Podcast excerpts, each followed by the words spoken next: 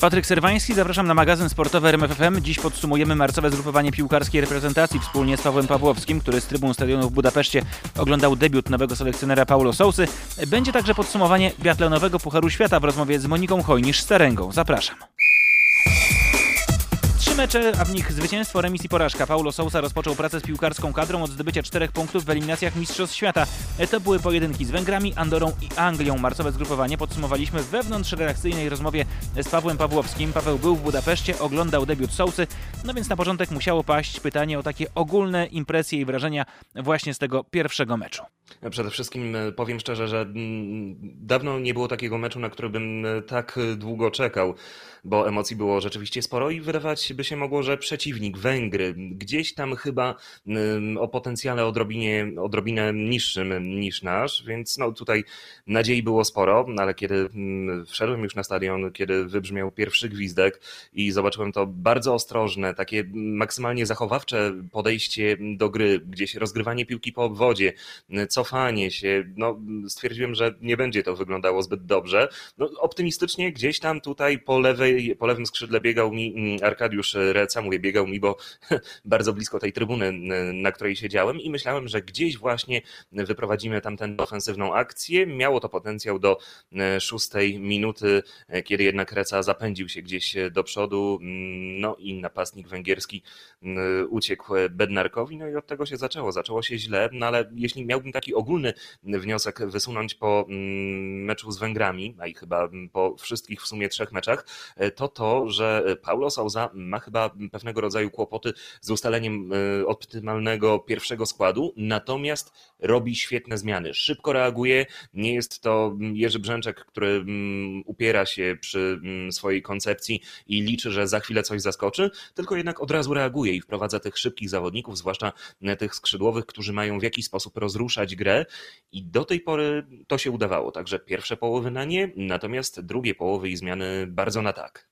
No, wywołałeś tą pierwszą bramkę, którą straciliśmy z Węgrami. To rzeczywiście taka sytuacja, która nie powinna mieć miejsca, bo przecież mieliśmy rzut z autu właściwie gdzieś prawie na wysokości pola karnego Węgrów. Wydawałoby się, że powinniśmy albo tą piłkę gdzieś w pole karne posłać, albo chociaż konstruować swoją akcję. Skończyło się to stratą i bardzo szybką, no właściwie jednym podaniem rozmontowaną no, takie podanie prostopadłe przez dwie nasze linie i piłka właściwie na połowie boiska u Węgra, który miał przed sobą 40 metrów do bramki i właściwie obrońcy byli gdzieś tam e, za nim. I to rzeczywiście chyba, czy znaczy inaczej, Zastanawiam się, na ile to jest coś takiego, że Paulo Sousa świetnie reaguje, bo rzeczywiście świetnie reaguje, ale na ile to jest plus Paulo Sousy, a na ile minusem Paulo Sousy jest to, że on z tym pierwszym składem, jak nam się większości ekspertom wydaje, nie trafia na początku. Bo podobnie było z Andorą, gdzie ta pierwsza połowa była taka niemrawa, a już z Anglią szczególnie było widać, myślę, najbardziej tą różnicę w grze, bo pierwsza połowa nie dość, że słaba, jeśli chodzi, wydaje mi się, o, o podejście taktyczne, to jeszcze słaba w wykonaniu niektórych piłkarzy, bo Piotr Zieliński w ogóle starał się chyba robić wszystko, żeby tylko od piłki uciekać, żeby tylko ta piłka mu pod nogi nie trafiła i żeby nie musiał czegoś z nią robić. W drugiej połowie natomiast zagraliśmy nie dość, że lepiej ustawieni, rozsądniej, ale też mniej bojaźliwie. I jak byś ty tutaj to rozsądził? Czy to jest bardziej zaleta Sousy, że on zmienia, czy wada, że nie trafia na początku? Jak byśmy tutaj mogli to po tych nie, trzech meczach? Ja, ja w ogóle jest jakaś możliwość rozsądzenia? Nie rozpatrywałbym tego w kategorii jakichkolwiek wad. Umówmy się, że jest to nowy mm, selekcjoner, człowiek, który dopiero rozpoczyna mm, pracę z jakąkolwiek reprezentacją, bo do tej pory pracował w klubach. No i facet przychodzi, przyjeżdża na zgrupowanie w Warszawie. Oczywiście kontaktował się z zawodnikami, tak jak my się teraz kontaktujemy przez internet. Widział ich gdzieś w jakichś spotkaniach, ale dopiero w momencie rzeczywistego spotkania mógł z nimi porozmawiać i mógł zaplanować jakąś tę grę. Więc. Uważam, że lepiej jest y, spróbować nie trafić w skład, ale rzeczywiście próbować robić jakiekolwiek roszady i wprowadzać jakieś swoje pomysły, niż cały czas y, podchodzić do tego pod kątem grajmy co umiemy, słuchajcie, graliście czwórką obrońców cały czas, ja zobaczę jak wam to wychodzi, będę wprowadzał ewentualne korekty. Nie, przychodzi Portugalczyk, przychodzi nowy człowiek i mówi, słuchajcie, będziemy grać po mojemu, zakładam, że to pewnie na samym początku będzie trudne, może nie wyjdzie, ale dajmy sobie czas, być może uda nam się mm, zgrać na reprezentację do euro, więc tutaj absolutnie e, tego, tych nietrafionych pierwszych składów nie traktowałbym w kategorii jakiejkolwiek wady, tylko pod tym kątem, że Paulo Souza cały czas szuka. No i właśnie to chyba było też widoczne świetnie w Budapeszcie. To znaczy to, że dla Sousy to były pierwsze minuty, kiedy widział, jak to wszystko działa na boisku, to co sobie wymyślił, a z drugiej strony Węgrzy, trener Rossi, który ponad 20 meczów już miał z tą grupą rozegraną, rozegranych i ta grupa, jeśli chodzi o reprezentację Węgier, to właściwie ten skład jest tam dosyć, dosyć stały. Mniej więcej wiadomo, kto będzie w wyjściowej 11, mniej więcej wiadomo, kto wejdzie, jeżeli kogoś zabraknie.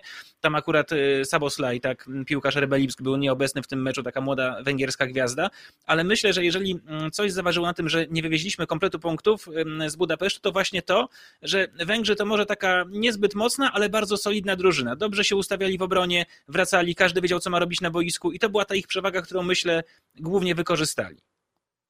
Przyznam ci rację i nawet taki był po prostu plan na mm, reprezentację Polskim, bo Węgrzy wiedzieli, że mamy piłkarzy, którzy na papierze są niesamowicie silni. Ba, sam Robert Lewandowski, jeśli byśmy zajrzeli na Transfermarkt, jest podobnej wartości co cała reprezentacja Węgier.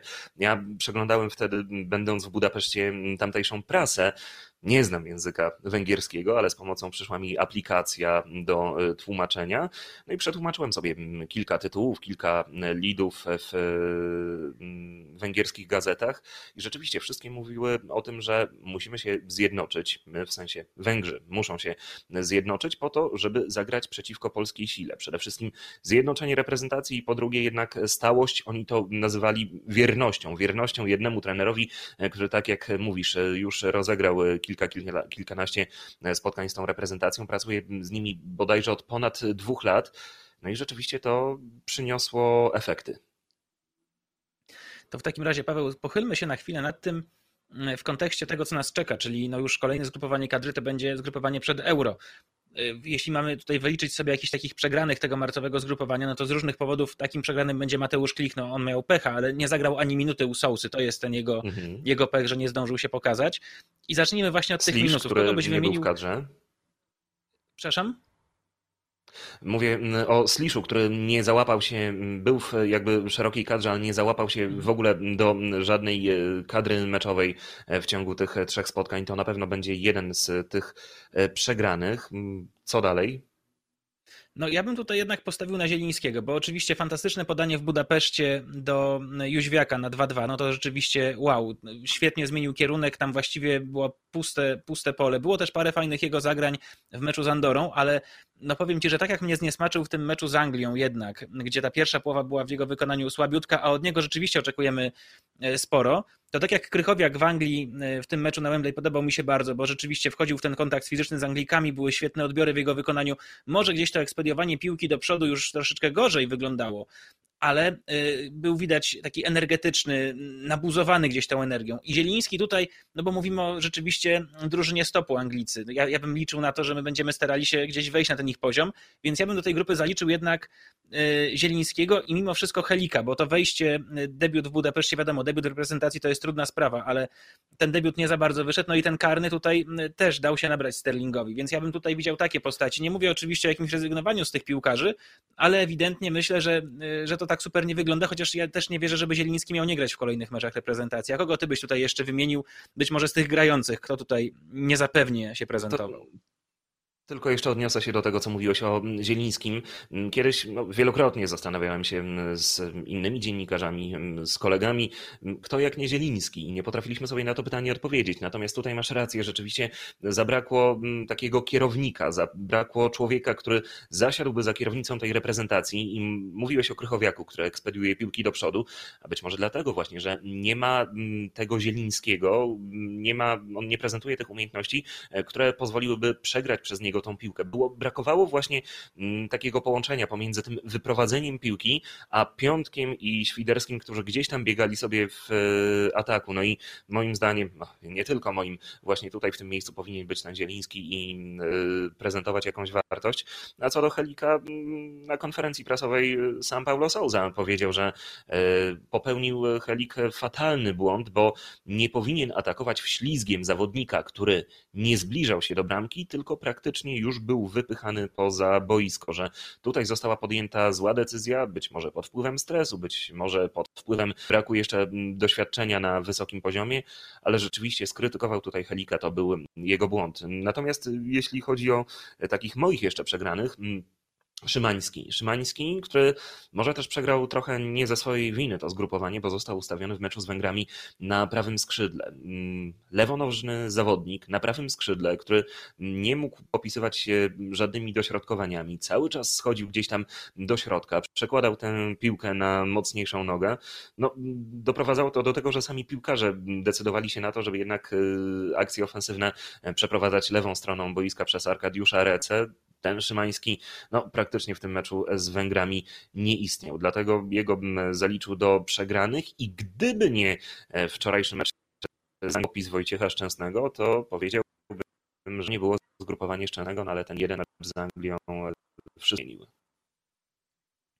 A co powiesz jeszcze, zanim przejdę do tych plusów, bo jeszcze zastanawiam się a propos troszeczkę też Zielińskiego nad tym meczem z Andorą. On oczywiście był wygrany, tam troszeczkę to się wszystko w bólach rodziło tak naprawdę, jeśli chodzi o to zwycięstwo, ale miałem wrażenie, że tam mm, graliśmy trzema napastnikami w pierwszym, w pierwszym składzie, czyli mieliśmy tak, Piątek, Lewandowski i Milik gdzieś tam z przodu, w środku pola pomocnicy i oni bardzo często operowali jednak blisko tej trójki środkowych obrońców. Miałem wrażenie, że e, ta linia obrony i, i powiedzmy Krychowiak, Zieliński stoją generalnie dosyć blisko siebie i tak naprawdę od mniej więcej tego koła środkowego boiska aż w okolice pola karnego. Na środku pola w tym sektorze środkowym działa taka wielka dziura. Tam nie było żadnego naszego piłkarza, ewentualnie schodził po piłkę Lewandowski, ale tam też mieliśmy problem, żeby tą piłkę jakoś fajnie rozegrać i mi tam też brakowało wyżej ustawionego jakiegoś pomocnika, który byłby w stanie gdzieś troszeczkę penetrować ten sektor boiska.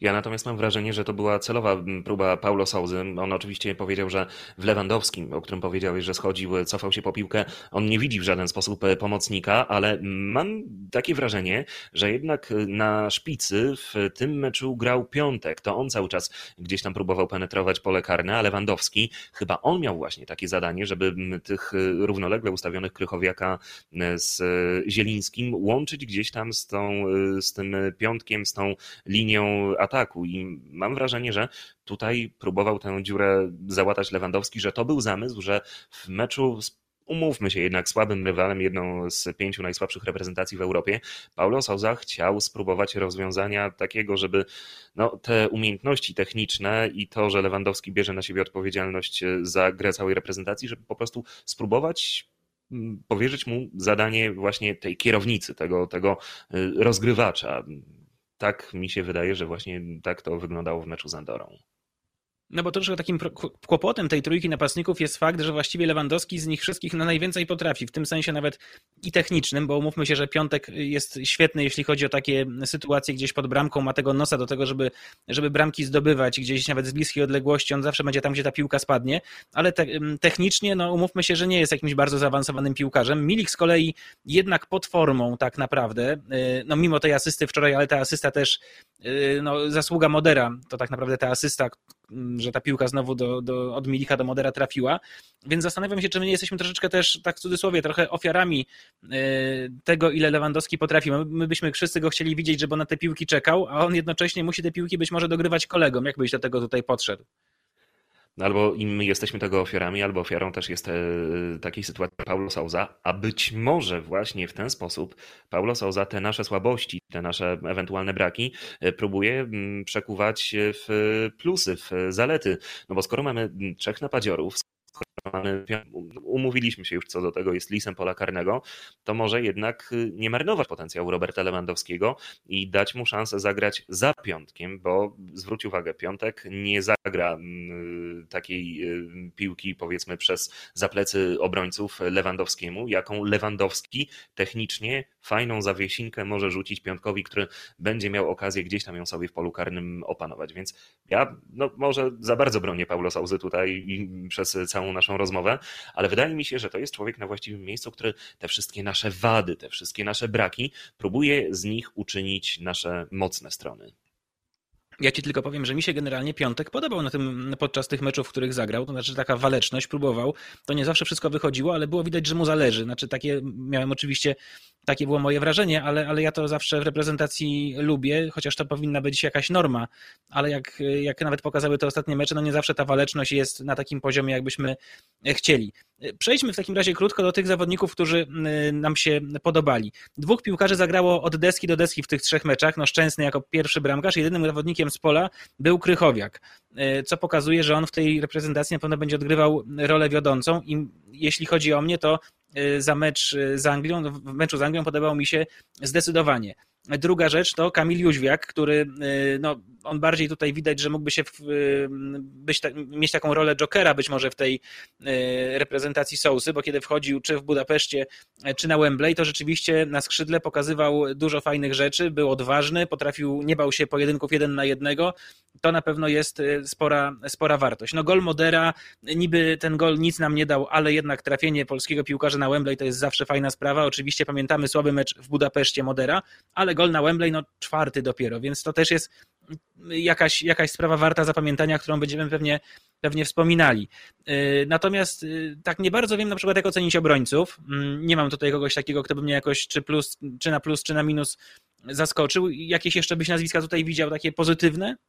No nie mówię o Lewandowskim tak, ja... i, o, i o trzech bramkach. Musimy jednak cały czas y, zaznaczać y, Kamila Glika. To jest facet niezbędny. Niezbędny tej reprezentacji, niezbędny w obronie. Próbowaliśmy zagrać bez niego w meczu z Węgrami. Chyba sam Paulo Souza zorientował się, że jednak a, a, że, że, że to nie wyjdzie. No, Kamil Glik nie jest już jakimś najmłodszym, najbardziej perspektywicznym zawodnikiem i e, trzeba czynić e, wszelkie starania, żeby go zastąpić, ale myślę, że na euro powinien być absolutnie absolutnie brany pod uwagę, no chyba, że na zgrupowaniu zrobi sobie przewrotkę mm, przy graniu w siatkonogę i uszkodzi bark, tak jak miało to miejsce w Rosji. Mm, no Cośmy się wtedy denerwowali w Soczi, czekając na wieści potem, prawda. czy będzie grał, czy nie będzie grał, no to była nerwówka straszliwa. To prawda. Natomiast Kamil Glik e, absolutnie jest e, niezbędny. Mówisz o Jóźwiaku, parafrazując Zbigniewa Monika, Jóźwiak e, top. No i Krychowiak. Ja jestem akurat krytykantem tego zawodnika, bo Wielokrotnie nie podoba mi się to, jak on w momencie, kiedy gdzieś tam jest ustawiony odrobinę bardziej defensywnie w pomocy, odwraca się już tyłem do bramki przeciwnika, gdzie on powinien tutaj brylować przy wyprowadzeniu piłki, a cały czas gdzieś stara się odgrywać piłkę do stoperów, ba nawet miał kilka sytuacji, gdzie e, minął zawodnika i zamiast zastanowić się, zagrać gdzieś tą piłkę, spróbować e, otworzyć akcję do przodu, cały czas ona była cofana. Natomiast w spotkaniu z Anglią, tutaj masz rację, on pokazał się na najwyższym poziomie w tej reprezentacji. On pokazywał e, wolę walki i jednak ten Krychowiak jest tej reprezentacji potrzebny. Paweł, to przejdźmy do tej naszej sytuacji w tabeli. Anglia 9 punktów za 3 zwycięstwa, do tego Węgrzy punktów 7, Albania punktów 6 i my punkty, punktów 4. No to jak tak się patrzy po tych trzech meczach, to ktoś sobie może pomyśleć o rany, rany, co tutaj się dzieje, jesteśmy bez szans. Natomiast tak dla mnie, jakby mm, kiedy myślałem przed tymi meczami marcowymi, to dla mnie to było takie minimum, te cztery punkty. I mam takie wrażenie, że ta reprezentacja ani nic nie zepsuła, ani zrobiła nic na plus tymi czterema punktami. Także gdybyś mógł się odnieść do tego, bo uważam, że wyjazdowy remis z Węgrami to jest przyzwoity wynik. Teoretycznie mamy z nimi bić się o drugie miejsce. Przegrać z Anglią to można wkalkulować, no i tam oczywiście mm, Andorę no, trzeba pokonywać, to w ogóle nie ma o czym mówić. Także czy ty tutaj widziałeś jednak, i nawet nie mówię z przebiegu meczu na Węgrzech, bo, bo, bo być może oceniając po meczu, to bym już widział, że, że była tam realna szansa na zwycięstwo, gdyby nie jakieś błędy, ale mm, czy ty te cztery punkty przed tymi meczami byś brał, czy jednak y, od razu miałeś nieco większy apetyt? Nie, absolutnie nie. Mm, mm, pamiętam jak na, przed, y, na konferencji prasowej, jeszcze przed zgrupowaniem, właściwie na samym początku, Robert Lewandowski mówi, że on, mówił, że on po tych trzech meczach oczekuje punktów siedmiu, czyli dwa zwycięstwa, remis z Anglią. No, mm, odrobina na wyrost, natomiast ja uważam, że cztery punkty w tych e, trzech spotkaniach to jest taki absolutny plan minimum, który nie ustawia nas dobrze pod kątem e, dalszych spotkań w walce o awans na Mistrzostwa Świata. Liczyłem, bo Anglia absolutnie nie. Remis brałbym wtedy tam w ciemno, ale Węgry, Węgrzy byli do ogrania. Absolutnie byli do ogrania. Mm, szkoda, że graliśmy z nimi pierwszy mecz. Być może gdyby pierwszy mecz rozegrać z Anglią, który no, tak czy siak byłby przegrany, drugi mecz zagrać ze słabym rywalem Andorą i żeby w tym terminarzu Węgry były jako trzeci mecz. Mm, być może by się to inaczej potoczyło. Jest to oczywiście gdybanie, ale cały czas uważam, że ta poprzeczka powinna wędrować wyżej i w meczu z Węgrami to my powinniśmy e, wyjść e, zwycięsko. No to jeszcze popatrzmy, bo no oczywiście ten wątek polski najciekawszy, ale dużo się działo w tych eliminacjach. Zadam Ci takie pytanie, czy będziesz, e, czy, czy śledziłeś tabelę pozostałych grup? Anglia, tak jak powiedziałem, te punktów, punktów 9. Czy wiesz, jakie pozostałe drużyny mają trzy zwycięstwa już w tych eliminacjach? Proszę. Bo jedna tutaj Powiem jest zaskakująca. szczerze, że nie spojrzałem na to, nie spojrzałem absolutnie na to. Zainteresowało mnie tylko to, że Niemcy potrafili przegrać z Macedonią Północną i to, I to jest, była taka to jest bardzo najbardziej zaskakująca sprawa. historia właśnie pod, pod koniec tutaj tego okienka reprezentacyjnego. Natomiast musiał da, musiałbyś dać mi chwilę, żebym zerknął, jak tutaj wygląda Ale ja już sytuacja, ci na to bo... pytanie spieszę z odpowiedzią, bo nawet jest tam drużyna właśnie w tak. grupie e, niemieckiej. Armenia jest taką drużyną, ma trzy zwycięstwa, no oczywiście z Niemcami się jeszcze nie mierzyła, ale Armenia jest w gronie drużyn, które trzy mecze wygrała. Jakiekolwiek by te mecze nie były, to okazuje się, że nie było to takie proste, bo wiele drużyn gdzieś tam jednak punkty potraciło. Dla Niemców to była dopiero trzecia porażka w ogóle w historii eliminacji Mistrzostw Świata. To jest w ogóle jakiś absolutny, absolutny kosmos, jakie oni wyniki w tych eliminacjach odnosili. A wczoraj na przykład Timo Werner, y, znaczy w ostatnim meczu, tak, Timo mhm. Werner y, w tym z Macedonią Północną zmarnował jakąś no w ogóle stuprocentową sytuację, więc okazuje się, że nawet ci najwięksi potrafią gdzieś się gubić. Włosi też mają 9 punktów, oni akurat wszystko sobie wygrywali na razie po 2 do 0 i Dania to jest taka drużyna, która no w ogóle ruszyła Kiedyś mówiło się chyba duński dynamit na reprezentację Danii w latach 90. 14 bramek straconych, żadnej nie, nie stracili jeszcze. Oczywiście tam było 8-0 z Mołdawią, ale to też jakieś takie mocne wejście w eliminację. Natomiast jak sobie tak myślę, Hiszpanie, którzy wygrywają z Gruzją po bramce w ostatniej minucie w Tbilisi na 2 do 1. Dani Olmo e, strzela taką bramkę. E, Francuzi, którzy gdzieś tam gubią punkty z Ukrainą. Ukraina, która z kolei gubi punkty z Kazachstanem. Słowacja, która gubi punkty z Maltą, ale, ale potem ogrywa sobie Rosję. Turcja, która wygrywa z Holandią, wygrywa z Norwegią, a potyka się i remisuje u siebie 3-3 z Łotwą. Co ciekawe, Turcja nigdy z Łotwą nie wygrała. Więc ile tutaj się e, działo? Okazuje się, że trzy mecze eliminacyjne na przestrzeni tygodnia to jest nawet dla największych jakiś problem, jakieś zmartwienie i niektórzy kurczę gubią te punkty. Luksemburg wygrywa z Irlandią na przykład. Ile tam się działo? Dobrze, ile mówisz, gubią punkty?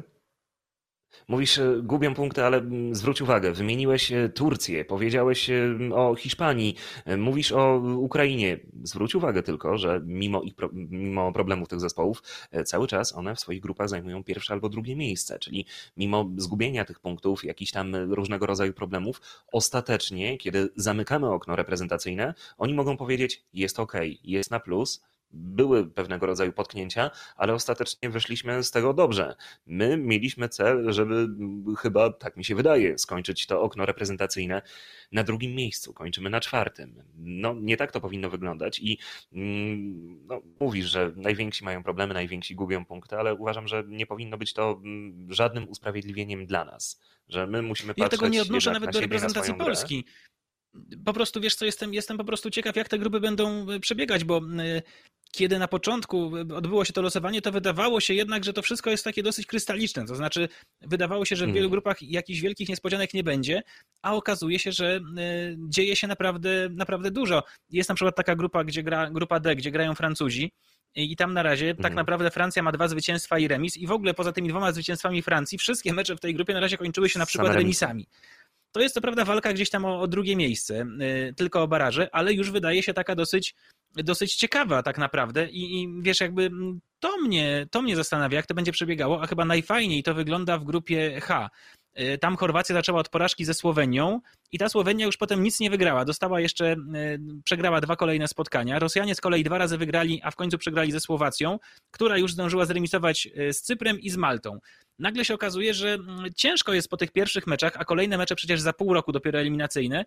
I kurczę, naprawdę w niektórych grupach zrobiło się takie no zamieszanie. W grupie H jest bardzo ciasno, bo mówisz o Chorwacji, Rosji, Słowacji. E, Chorwacja 6 punktów, Rosja 6 punktów, na trzecim miejscu Słowacja 5 punktów, zaraz za nimi Cypr 4 punkty, więc tutaj na tym kolejnym, przy kolejnym oknie reprezentacyjnym myślę, że no, rzeczywiście może się dziać, mogą być ciekawe roszady.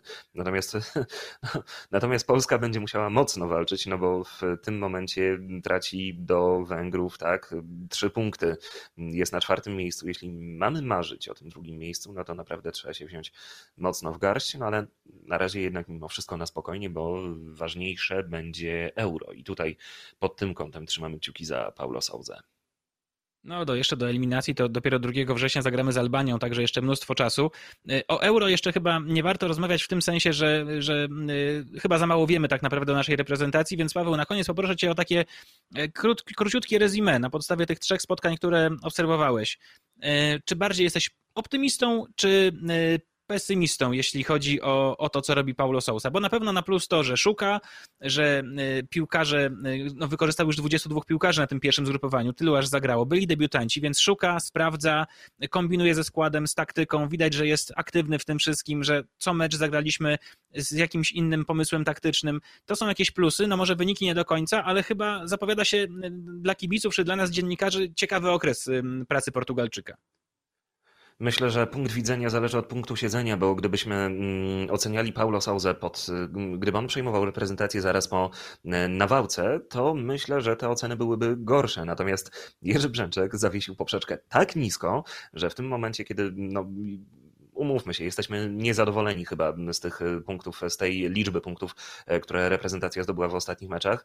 E, no, Paulo Souza, mając nisko zawieszoną poprzeczkę, pokazuje się nam z bardzo dobrej strony. Mówimy, że szuka, mówimy, że jest aktywny, natomiast no cel powinien być zdecydowanie wyżej. Jakby reasumując to wszystko, zdecydowanie Paulo Souza na plus, ja jestem optymistą, mam nadzieję, że z tej reprezentacji e, coś się narodzi, bo mm, tutaj jakby ma nastąpić narodzenie z niczego. My byliśmy już jesienią tak zmęczeni brzęczkiem, tak zmęczeni tymi awanturami, tak zmęczeni konfliktem, no bo ten konflikt był między Lewandowskim a Brzęczkiem, co pokazywały kamery TVP Sport podczas ostatnich jesiennych meczów. No i jeśli tutaj nie grał mental, jeśli tutaj nie grała szatnia, no to sam nawet efekt nowej miotły, ba, jakby przyszedł Franciszek Smuda, to już byśmy byli y, bardziej zadowoleni z tej reprezentacji niż reprezentacja za Jerzego Brzęczka. No, ja jestem ciekaw i myślę, że mm, bardziej daleko idące wnioski będzie można wyciągać w okolicy właśnie czerwca i lipca ale ja trzymam kciuki. Ja myślę, że tutaj no, gorzej na pewno nie będzie. To na razie trzymajmy kciuki, żeby nasi piłkarze byli zdrowi, bo jak wiemy, Robert Lewandowski wyjechał z miesięczną kontuzją ze zgrupowania, więc oby miał e, możliwość Paulo Sousa wyboru do kadry na euro wszystkich tych, których sobie życzy. E, na razie odpoczywamy od reprezentacji i czekamy na to, co będzie działo się w maju. Takim chyba kolejnym no, momentem najważniejszym będzie wybór tej szerokiej kadry na euro. Będziemy czekać na konferencję prasową selekcjonera, a na razie cieszymy się z czterech punktów w eliminacjach, chociaż to cieszymy tak troszeczkę w cudzysłowie. Dziękuję bardzo. Dzięki, pozdrawiam. Temat reprezentacyjny zamykamy, podobnie jak zamykamy też sportową zimę. Pora, by podsumować występy Moniki Hojnisz-Staręgi w Pucharze Świata. Z biatlonistką rozmawiał Wojciech Marczyk. Sezon biatlonowy już za nami jakiś czas, więc my postanowiliśmy spotkać się z Moniką Hojnisz-Staręgą, żeby podsumować ten sezon 2020-2021. Dzień dobry. Dzień dobry, witam. Jak się czujesz po tym sezonie? Bo trzeba przyznać wprost i mówiąc krótko, sezon szalony, startów mało, wyniki na pewno niesatysfakcjonujące, bo ja zawsze się odwołuję do naszych przedsezonowych rozmów, czyli było celowanie w pierwszą dziesiątkę Pucharu Świata, no a jest dużo słabiej. Oj tak, na pewno przed sezonem oczekiwania były e, dużo wyższe. Nie powiem, że wygórowane, bo gdzieś tam patrząc przez, przez, przez pryzmat e, ostatnich sezonów, e, mogłam sobie takie założenia postawić. No ostatecznie niestety nie podołałam, nawet było dużo gorzej niż, niż się spodziewałam. Gdzieś tam już chyba ten sezon przetrawiłam i jakoś tak mega nie przeżywam, aczkolwiek zawsze szkoda, wiadomo. E, przyczyn e, mogło być wiele i teraz chyba jest taki najlepszy moment, żeby e, trochę to przeanalizować, ale w żaden sposób nie, nie załamując się, tylko wyciągnąć wnioski i, i działać w, w kolejnych krokach tak, żeby po prostu to się już nie powtórzyło, a, a tylko szło do przodu takim momentem dobrym w tym sezonie można uznać Mistrzostwa Europy? No bo jednak jest to złoty medal. E, na pewno to nie była moja docelowa impreza i, i to, co e, wydawało mi się, że e, mogę osiągnąć maksimum, ale tak się stało. Stety, niestety. Oczywiście e, docelową imprezą były Mistrzostwa Świata i, i tam e, e, nie było tak, jak sobie bym tego życzyła. Jeden fajny akcent na pewno był nasza sztafeta, która, mm, która była taką trochę niespodzianką i, i nie tylko pewnie dla kibiców, ale dla samych nas, biorąc pod uwagę to, jak prezentowałyśmy się wcześniej i trochę to, jak byłyśmy nastawione do tego. E, bo nie ukrywam, że, że bywało różnie, ale rzeczywiście, no te Mistrzostwa Europy gdzieś tam e, chyba mogę uznać za najlepszy wynik e, w, w sezonie. Zaczynałaś przygotowania do sezonu z taką przerwą z powodu urazu. Potem próbowałaś szukać dyspozycji, a ostatecznie tak naprawdę mnóstwo startów opuściłaś. Z czego to wynikało? E, To była nie tylko moja decyzja, ale i decyzja głównie trenera. E, Oczywiście z, z, z, w konsultacji ze mną. Em, Trener twierdził trochę, że, e, że powinnam odpuścić e, na korzyść tego, żeby gdzieś tam się zregenerować i być świeższą na kolejne starty. Ostatecznie wydaje mi się teraz, że, że to nie był najlepszy krok, bo ym, zwykle jest tak, że startami dochodzę do, do swojego jakiegoś tam lepszego poziomu. E, I też tak wywnioskowałam pod koniec sezonu tego, bo gdzieś tam na sam koniec dopiero zaczęło mi się biegać te ostatnie, e, te ostatnie starty, e, ostatni puchar w Nowym Meście. e, To już było to gdzieś, e, do czego dążyłam. I, i, I to jest taki właśnie mój wniosek, że chyba jednak e, te starty były mi potrzebne. Zmian, roszad, y, przemeblowań na przyszły sezon szykuje się mnóstwo. Odchodzi mm, trener Grajs, to co ciekawe prezes Waśkiewicz mówi głośno i mówi wprost, wy też miałyście wpływ na zmianę trenera. Tak, myślę, że y, my, dziewczyny, y, miałyśmy największy wpływ i to była nasza decyzja, że, że nie jesteśmy w stanie dalej y, współpracować z trenerem Grajsem. Nie będę tutaj wchodziła w szczegóły. Powiem tylko tyle, że na pewno dla mnie to jest y, pozytywna zmiana i, i, i była dobra decyzja. E, Miałyśmy y, taką informację od prezesa, że nie wiadomo, kto będzie naszym y, trenerem podejmując się, e, podejmując tą decyzję, ale stwierdziłyśmy, że, e, no, że jest to już taki, taki limit e, i, i ten moment, w którym chcemy powiedzieć e, dziękujemy trenerowi Grajsowi i, i chcemy się z nim pożegnać. Wraca dobrze znany trener Adam Kołodziejczyk, tobie wyjątkowo dobrze znany, bo ty go jeszcze z czasów juniorskich e, nawet znasz i te wyniki trzy sezony temu, wyniki trenera Kołodziejczyka broniły. E, No tak, ja trenera Kołodziejczyka znam od tak naprawdę pierwszych kroków e, na nartach, więc to już jest paręnaście, a za chwilę będzie parę dziesiąt lat.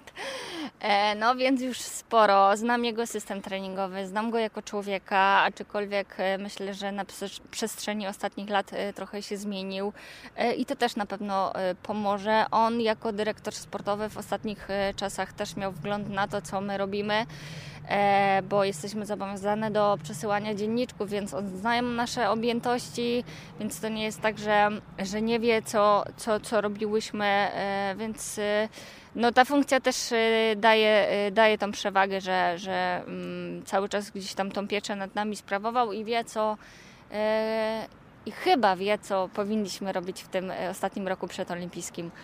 Ale tych zmian, tych dodatków więcej, bo trzeba jeszcze dołożyć tutaj Agnieszkę Cyl. Ty Agnieszkę Cyl znasz jako koleżankę z trasy, koleżankę z reprezentacji, bo razem przez kilka lat miałyście okazję trenować.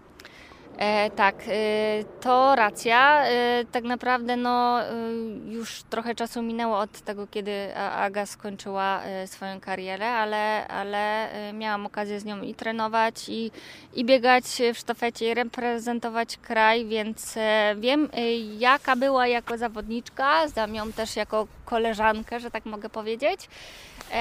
Ale jestem ciekawa, czego jeszcze może nauczyć jako w roli trenerki.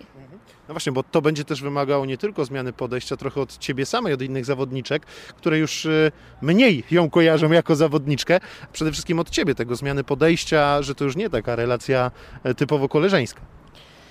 E, No ja na pewno też e, będę chciała e, wyciągnąć e, z niej to co, to, co najlepsze, bo na pewno ja była, e, jest doświadczoną zawodniczką. E, W ostatnie lata też e, e, nie siadała na laurach i, i pracowała i z młodzieżą, i, i z, z kadrą talent, kadrą e, junior, więc e, na pewno te e, jakby trenerskie doświadczenie też swoje zbudowała, o, że tak powiem.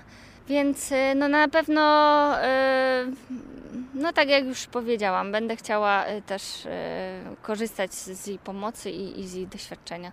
No i głośne nazwisko Justyna Kowalczyk-Tekieli, dyrektorem sportowym Polskiego Związku Biatlonu. Była już jakaś okazja do rozmowy, do wymienienia jakichś paru zdań? E, nie, tak naprawdę y, w swoim życiu y, może z dwa razy gdzieś tam coś zamieniłam słowo z, z Justyną. E, Bywało tak, że biegi narciarskie, biegacze narciarscy mieli też zgrupowania w tym samym miejscu y, co my. Zwykle y, bywało to na lodowcu w Ramzał, E, więc też widziałam jak, jak pracują. E, Oni też na pewno widzieli, jak my pracujemy, e, więc e, na pewno gdzieś tam wgląd e, na nas e, miała.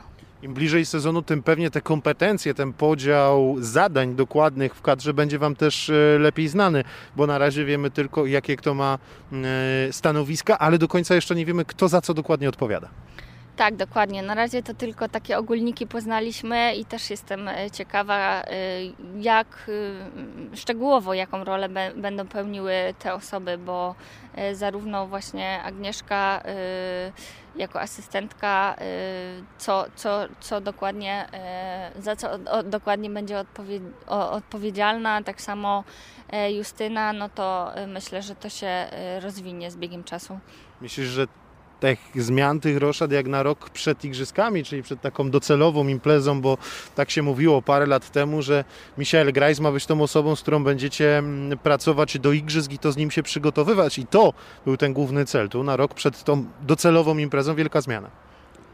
Rzeczywiście, pierwotnie tak miało być i, i zawsze y, chodzą takie złe głosy, że na mm, rok przed igrzyskami e, raczej się takich roszad nie wprowadza, ale jeżeli e, ma być to na korzyść, a wierzę, że tak będzie, to, e, to dlaczego nie?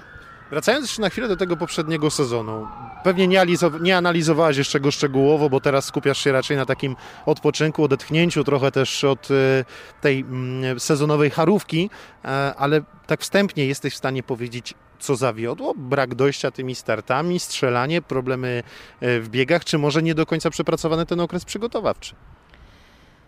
E, No właśnie dużo myślałam na temat e, okresu przygotowawczego, bo niby miałam kontuzję, ale wiem, że przepracowałam ten rok równie dobrze, a nawet mocniej niż, niż poprzedni. E, Więc też e, tak rozkminiałam, że może tego było za dużo, może e, ten trening nie był taki jak powinien. Na pewno miałam trochę za mało intensywności przed sezonem. E, A jeżeli jej brakowało, no to teraz już wiem, że powinnam e, tymi startami dochodzić e, do, do mojej formy, czego też zabrakło, bo nie startowałam we wszystkim. No to strzelanie rzeczywiście nie było tak, tej skuteczności nie było takiej jak zwykle. No i na pewno trochę tam w głowie też było namieszane, więc to wszystko się kumulowało i, i No i mam nadzieję, że jak to się wszystko poukłada, to, to będzie tylko lepiej. Teraz czas na taki odpoczynek. E, Na co głównie poświęcasz czas? Bo jednak ten czas na treningi też musi być, no bo nie może być tak, że nagle na trzy miesiące porzucicie system treningowy. Mm, Zwykle było tak, że jak się kończył sezon, to człowiek myślał o studiach, ale ja już jestem po, więc y, tak naprawdę skończyłam sezon i, i w sumie nie mam co robić. Stawiam na regenerację. Jeszcze ostatni weekend korzystałam z tego, że w Zakopane był śnieg, więc y, takie roztrenowanie trochę już y, totalnie na chillu. E, Dzisiaj wskoczyłam już do basenu, bo to jest fajna, e, fajny sposób na odnowę biologiczną, więc e, no też na pewno chciałabym organizm przygotować do sezonu tak, żeby mm, gdzieś tam wykluczyć, nie daj Boże, e, kontuzję.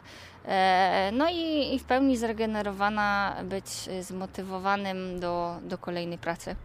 A w czasie wolnym, tak już zupełnie, co Monika Hojnisz-Starenga lubi robić najbardziej? Spotykać się z rodziną, czytać książkę, oglądać filmy, czy spacerować z mężem?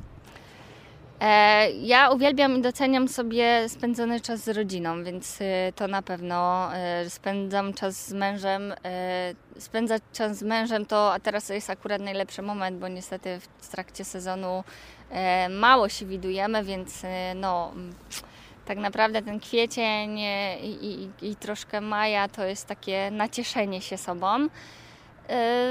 Lubię gotować, e, wiadomo, jakieś tam obowiązki domowe i tak dalej. Oglądam filmy. No wszystko takie dom, do, domowe życie. No to tego Ci życzymy na ten czas i pewnie się usłyszymy za parę miesięcy, kiedy będziecie ruszali z przygotowaniami już do sezonu tego zimowego, tego właściwego. Tak jest. Y, Pewnie przed sezonem z nowymi oczekiwaniami i y, określeniem celów. I to wszystko, co przygotowaliśmy w tym tygodniu na kolejny magazyn sportowy. Zapraszam w najbliższy poniedziałek.